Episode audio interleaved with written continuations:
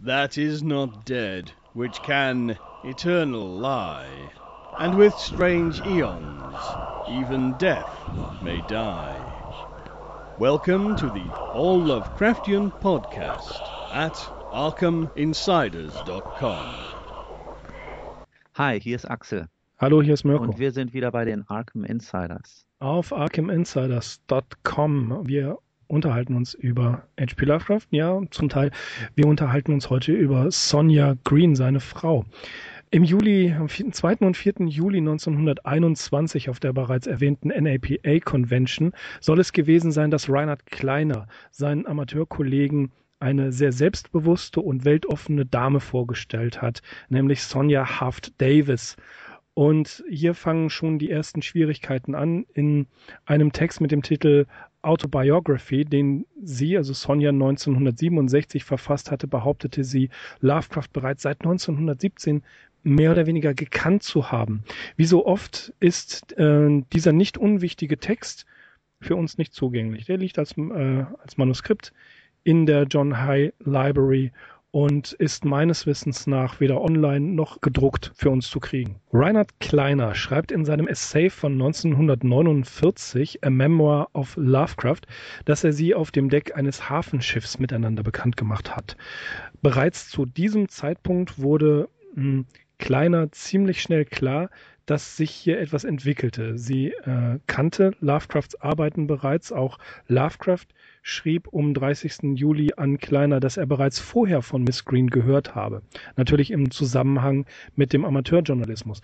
Kleiner schreibt in seinen Erinnerungen, dass Sonja sich wohl dazu entschieden hatte, sich sofort in den Mann zu verlieben, denn äh, den sie zwar in Papier schon vorher kannte und durch seine Texte, aber weniger in Person. Und Kleiner sagt auch, dass während der Fahrt zurück nach Brooklyn ähm, Sonja sofort alle Leute befragt hat, mit denen, von denen sie genau wusste, dass sie mit Lovecraft befreundet waren und sie sprach quasi die ganze Zeit nur noch über HPL.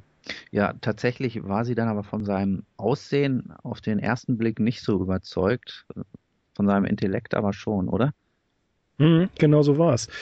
Ähm, aber äh, da, was, was interessant war, ist, äh, egal jetzt wieder auf Sonja bezogen, äh, wer auch immer naja, gefragt wird oder wer es auch immer beschreibt, ob, ob Galpin oder Kleiner, ähm, die Sonja Green wird als attraktiv beschrieben, als äh, antireligiös, sagt Lovecraft auch selber, eher ähm, puritanischer Moral.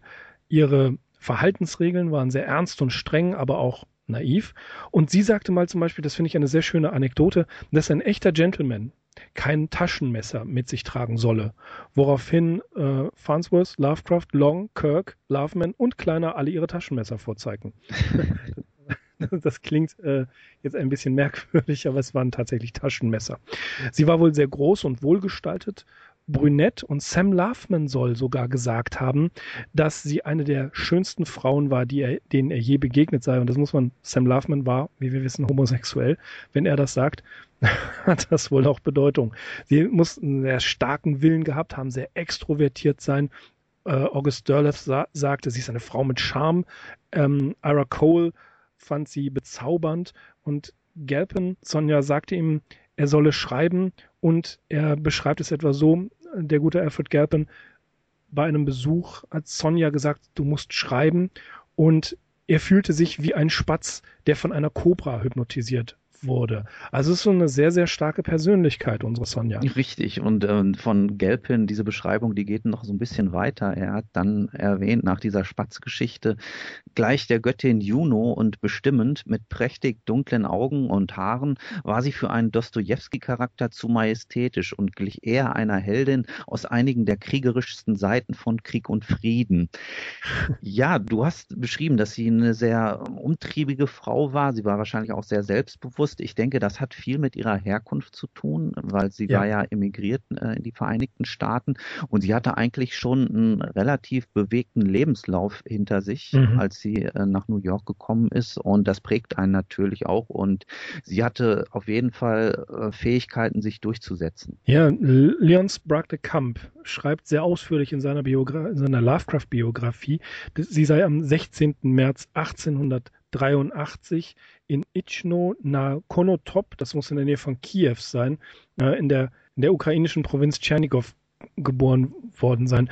Ähm, ihre Eltern sind Simon Simeon und Rassil Schifirkin und ihr Großvater Moisich Haft missbilligte diese Heirat, da Simeons Eltern offenbar nicht streng äh, jüdisch, also nicht orthodox genug seien. Und wir haben es hier mit russischen Juden zu tun. Schifirkin hatte in Ichnia einen Laden, aber hat sehr schnell gemerkt, dass der Antisemitismus sehr, sehr stark wurde.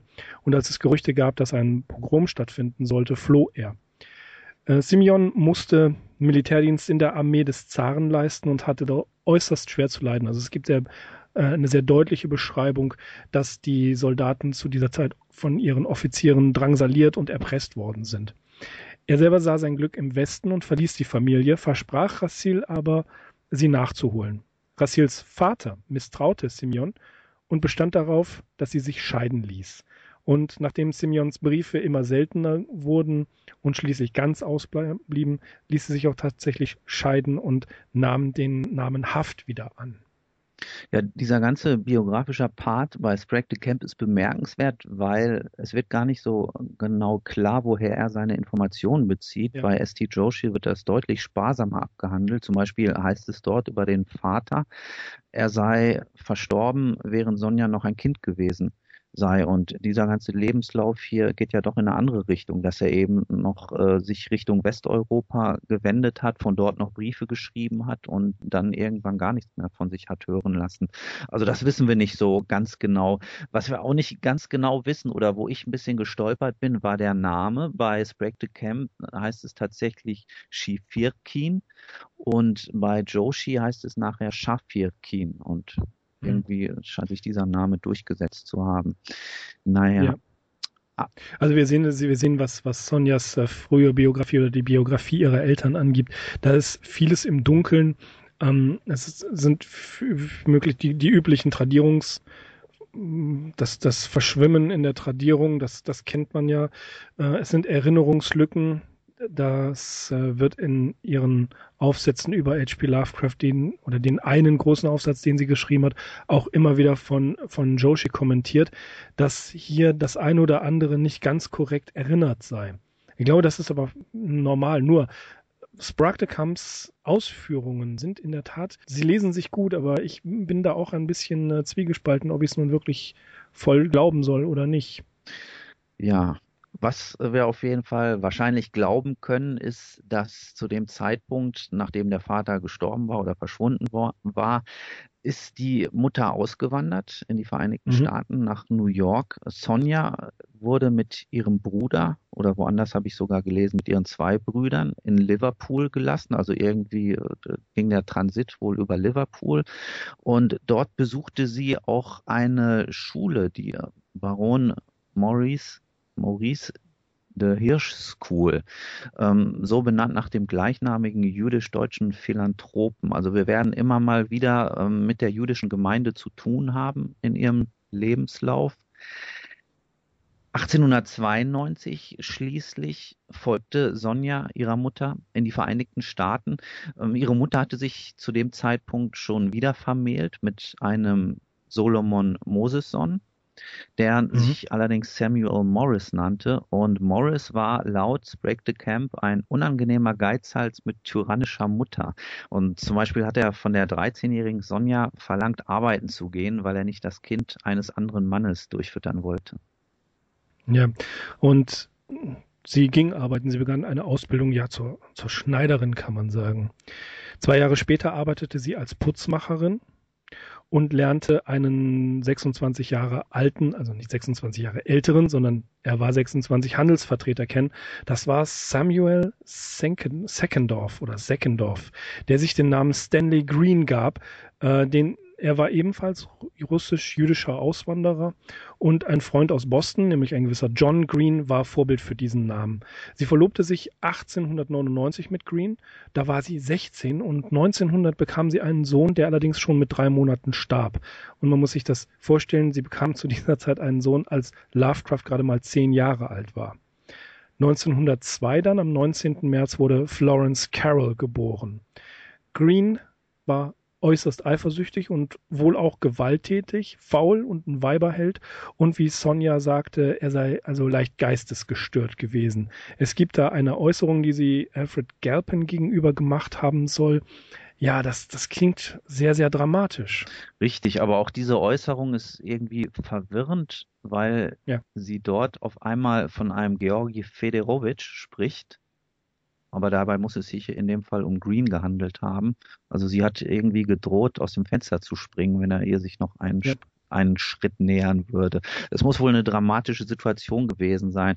Das Bemerkenswerte ist auch hier, dass sich diese Differenzen oder diese Gewalttätigkeit, muss man ja auch einfach sagen, von dem Green schon während ihrer Verlobungszeit abzeichneten und sie mhm. eigentlich drauf und dran war, die Verlobung zu lösen. Aber er hat sie auf den Knien angefleht, sie zu heiraten, was sie dann auch getan hat. Naja, Green wurde so alt nicht. Er ist 1916 gestorben und man vermutet wohl, so habe ich es bei Joshi gelesen, dass er sich selbst umgebracht hat. Ja, ja. Ähm, es ist möglich, dass er sich umgebracht hat, weil Sonja ihn schon verlassen hatte. Das wird nicht ganz, nicht ganz deutlich. Es gibt also mehrere Versionen dieser Geschichte. Ähm, auf jeden Fall zog Sonja zu ihrer Mutter, die mit ihren beiden Kindern von Morris ebenfalls äh, getrennt von Morris schon lebte. Also die, die, ähm, die Damen dieser Familie hatten, was die Wahl ihrer Männer angeht, offensichtlich ein ganz schlechtes Händchen. Genau. ähm, noch ganz kurz zu diesen ähm, jüdischen Gemeinschaften. Wir haben ja jetzt ein paar Mal diese Namen auch gehört, die dann amerikanisiert mhm. wurden. Das fand ich eigentlich bei Sprague de Camp ganz interessant, dass er eben auf diese Biografie von Sonja eingeht, noch ähm, in der Ukraine und dort den Antisemitismus erwähnt, weil diese ganze Schilderung ist Teil eines durchaus gewichtigen historischen Prozesses gewesen. Und zwar geht es da um die Geschichte der Juden in den Vereinigten Staaten von Amerika. Und ähm, es war Teil einer großen großen Immigrationsbewegung, vor allem osteuropäischer und russischer Juden in die USA zwischen 1880 und 1925. Also das ist genau der Zeitraum, über den wir jetzt reden. Und zwischen 1881 und 1890 betrug die jährliche Zahl der Auswanderer aus Russland über 20.000.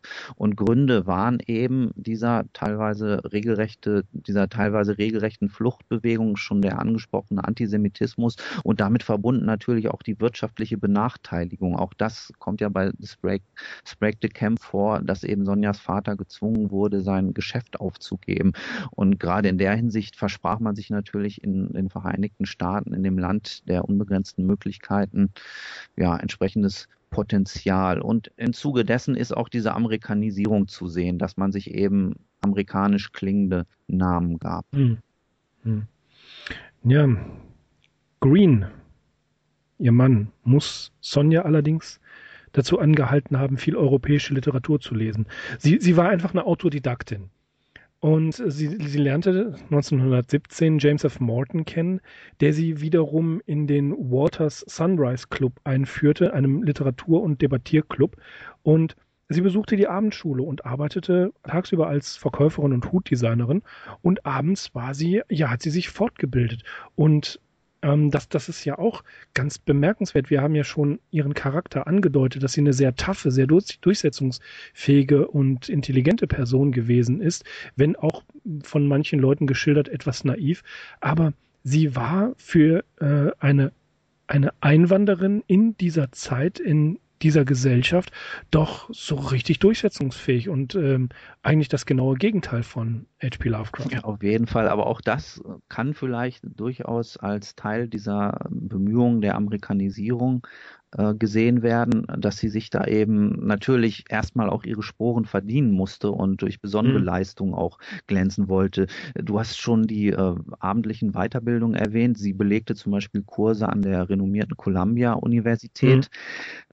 Eine ganz interessante persönliche Schilderung ist auch noch, die habe ich im Internet gefunden auf der Webseite der Columbus Jewish Historical Society. Dort wird ein Interview mit ähm, ihrem Enkel Martin Kopp geführt und er erinnert sich zum Beispiel, dass sie wahrscheinlich noch aus der Zeit in Liverpool zeitlebens einen britischen Akzent hatte, den sie auch nie richtig losgeworden ist. Gut.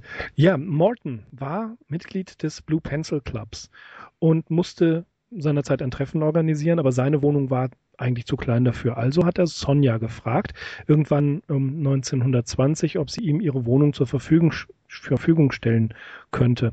So also kam Sonja zum Amateurjournalismus oder besser der Amateurjournalismus kam zu ihr. Sie arbeitete dieser, in dieser Zeit als äh, Werkstattleiterin in Pearl Hellers Modegeschäft in Downtown Manhattan und verdiente, man muss sich das vorstellen, fast 10.000 Dollar im Jahr. 1920 eine unvorstellbare Summe Geld. Genau, und da gibt es auch zwei schöne Zitate, sowohl von Sprague de Camp als auch von S.T. Joshi. Der erste schreibt, 1921 war das für einen Mann ein fürstliches Salär und für eine Frau war es sagenhaft. Und mhm. Joshi, ähm, so ein bisschen analytischer noch, wahrscheinlich mindestens fünf bis zehnmal mehr als alles, was Lovecraft in jedem beliebigen Jahr seiner Karriere verdient hat. Also auch da haben wir immer wieder diesen allgegenwärtigen Gegensatz zwischen Sonja und Lovecraft. Sie waren nicht nur vom Temperament völlig verschieden, sondern Sonja war auch auf jeden Fall, denke ich, das kann man jetzt schon sagen, eine geschäftstüchtige Frau. Mhm. Und Lovecraft war kein geschäftstüchtiger Mann. ja, ja.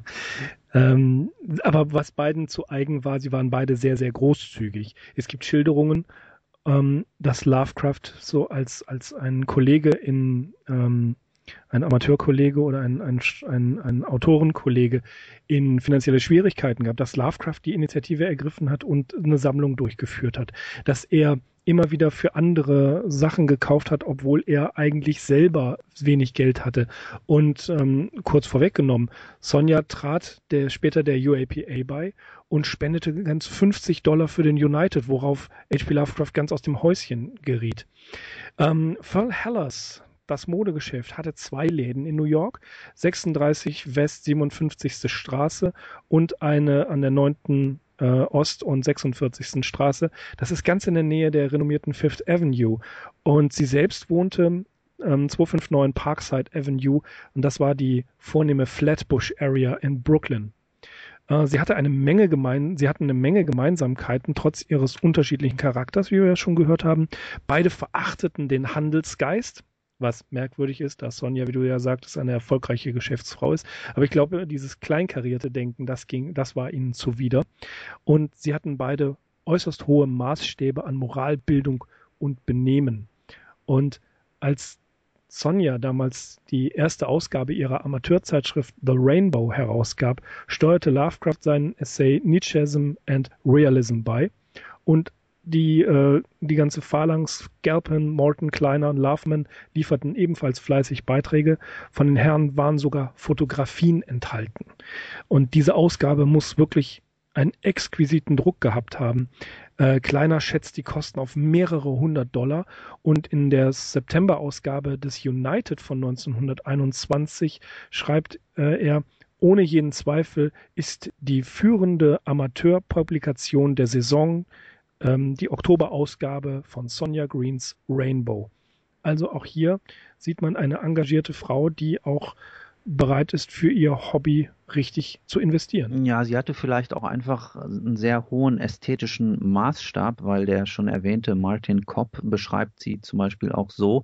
She was a very charming girl and very creative. Und wir haben auch schon erwähnt, dass sie als Hutdesignerin arbeitete. Also sie hatte auf jeden Fall diese kreative Ader und das hat sich vielleicht dann auch in der Gestaltung auch einer einfachen Amateurpublikation irgendwo gezeigt. Zu dem, zu der Boutique, wo sie gearbeitet hat, wollte ich noch sagen, ähm, Pearl Hellers Modegeschäft, ähm, da findet man auch im Internet ein, zwei interessante Sachen. Unter anderem bei dem nimmermüden Chris Peridas, der hat Lovecraft and his Legacy, der hat da, glaube ich, zwei äh, alte Schwarz-Weiß-Fotografien, Innenaufnahmen von äh, den Läden. Und ansonsten kann man sich noch ein Hutmodell aus dem Jahre 1919 anschauen auf der Online-Collection des Metropolitan Museums of Art. Und das ist vielleicht von Sonja entworfen worden. Boah, ja, wir wissen es nicht. Ja, ja, es steht nicht dabei. wir wissen es nicht, nein, aber es könnte sein. Und wenn es so ist, habt ihr es hier zuerst gehört.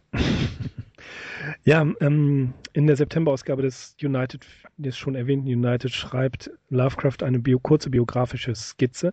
Miss Green ist gebürtige Russin und stammt aus einer illustren Linie von Künstlern und Erziehern. Sie kam in einem frühen Alter in die Vereinigten Staaten. Sie erwarb sich einen bemerkenswerten Grad an Bildung durch Eigeninitiative, so dass sie nun mehrere Sprachen sehr gut spricht und sie hat sich ein profundes Wissen in Literatur und Philosophie des modernen Europas angelesen. Möglicherweise gibt es keinen anderen besseren Kenner der kontinentalen Literatur im, im Amateurjournalismus.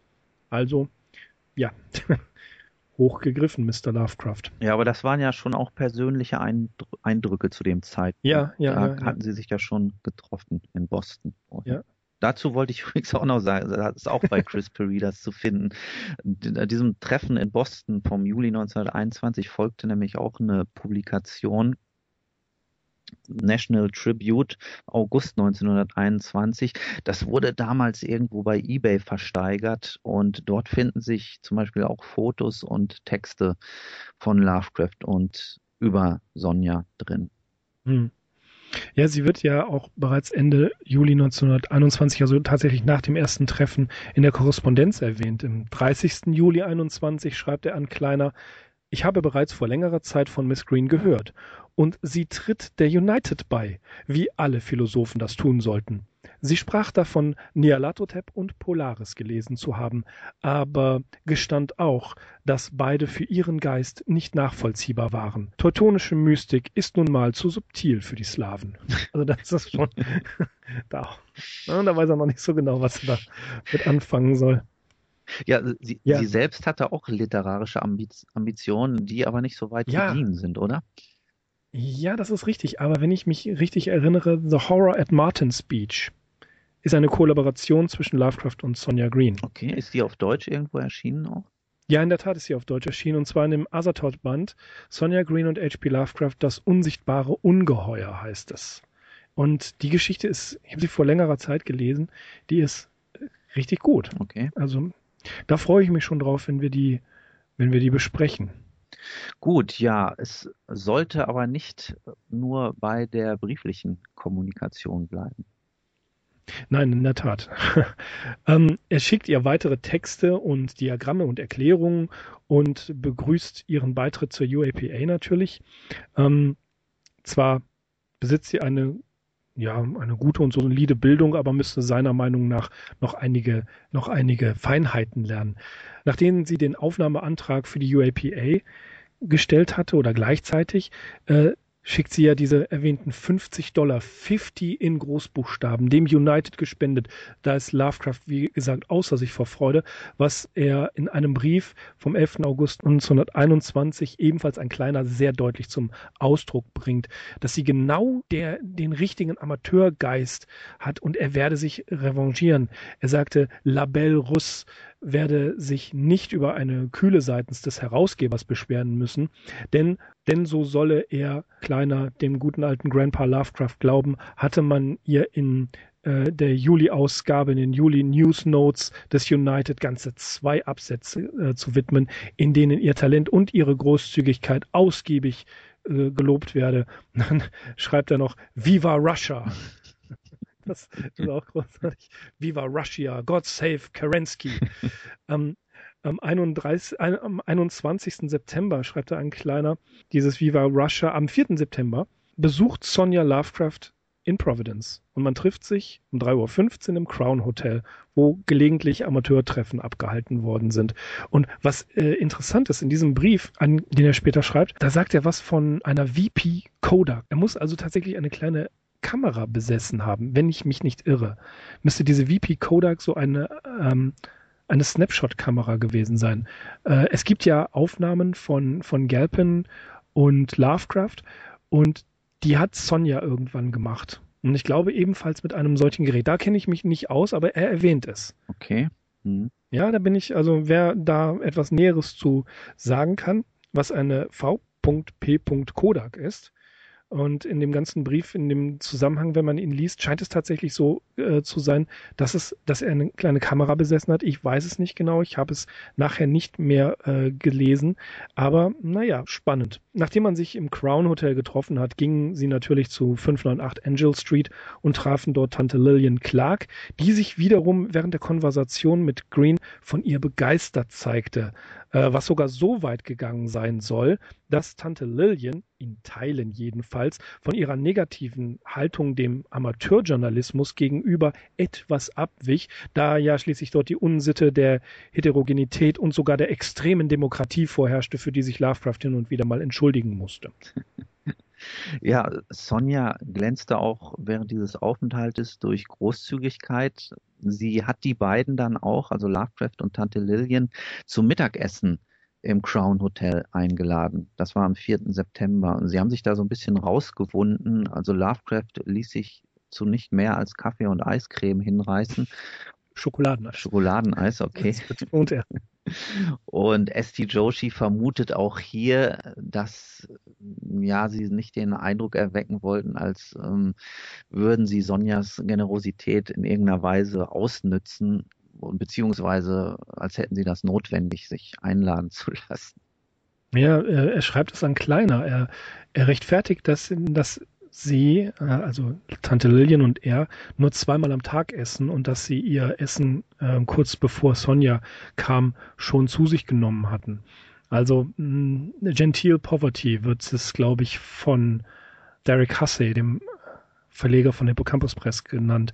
Ja, man, es ist, es ist eine, eine, es ist ihnen vielleicht tatsächlich peinlich. Also diese Vermutung ist durchaus nachvollziehbar. Sonja und Lovecraft machten dann noch einen gemeinsamen Spaziergang durch den Südbezirk und dann sahen sie sich die georgianischen Gebäude in der Power Street an. Und er zeigte seine Lieblingsorte in dieser Gegend und das bei seinem Lieblingstageslicht, nämlich dem Sonnenuntergang. Am folgenden Tag lud Sonja Lovecraft und seine Tante erneut zum Essen ein.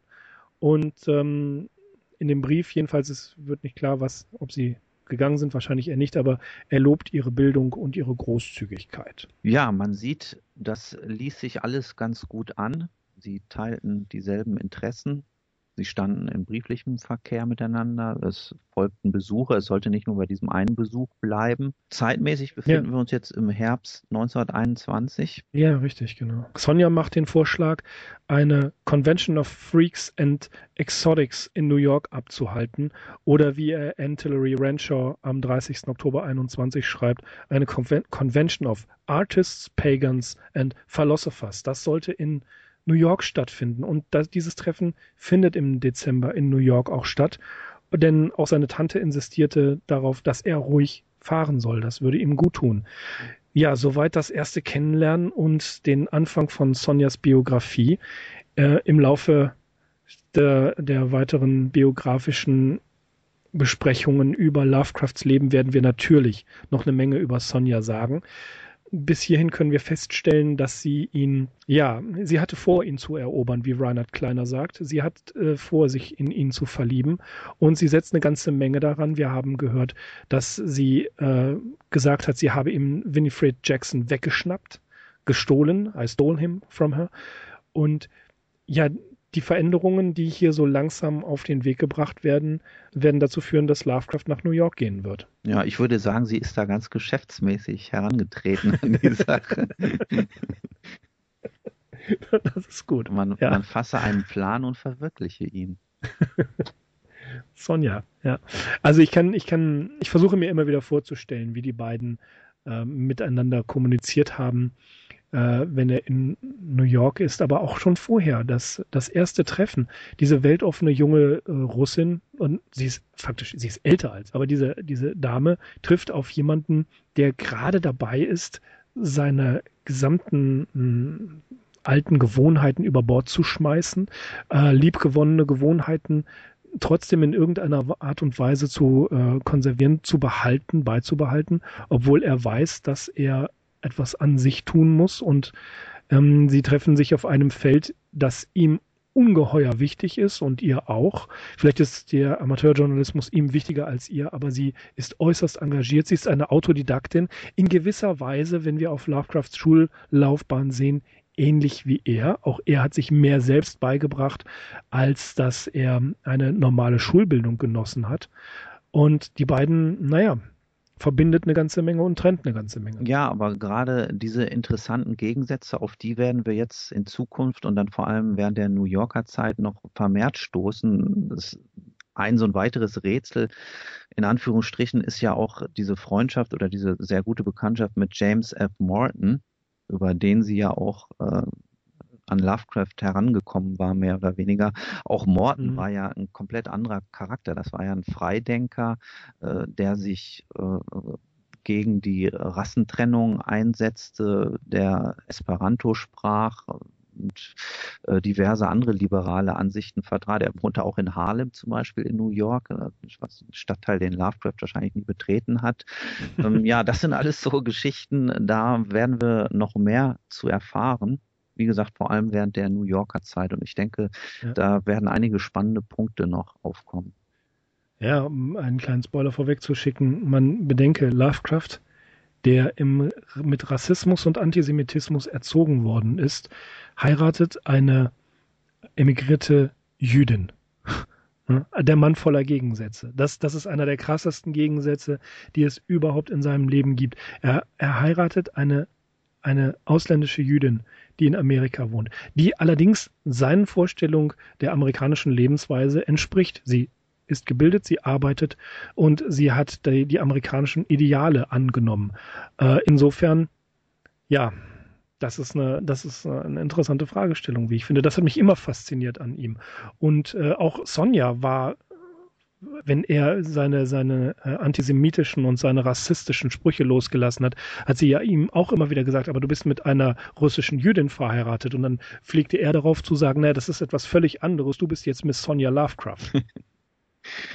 also, ja, ertappt. Ja, wer, wer sich dafür interessiert, der kann auch einfach mal schon mal den Anhang lesen des Textes Das Privatleben H.P. Lovecrafts von Sonja mhm. Davis, den sie dann verfasst hat. Aber über diesen Text werden wir eines Tages auch einmal sprechen und dann kommt ja, genau. das wieder hoch, das Thema. Doch, ja, das werden wir. Okay, soweit die erste Zeit äh, Sonja und HPL. Ich möchte mich bedanken, dass ihr uns wieder zugehört habt und verbleibe mit den allerfreundlichsten Grüßen. Ich bin Mirko. Den ich mich nur anschließen kann. Ich bin Axel. Wir sind die Arkham Insiders. Auf arkhaminsiders.com. Gehabt euch wohl. Ciao.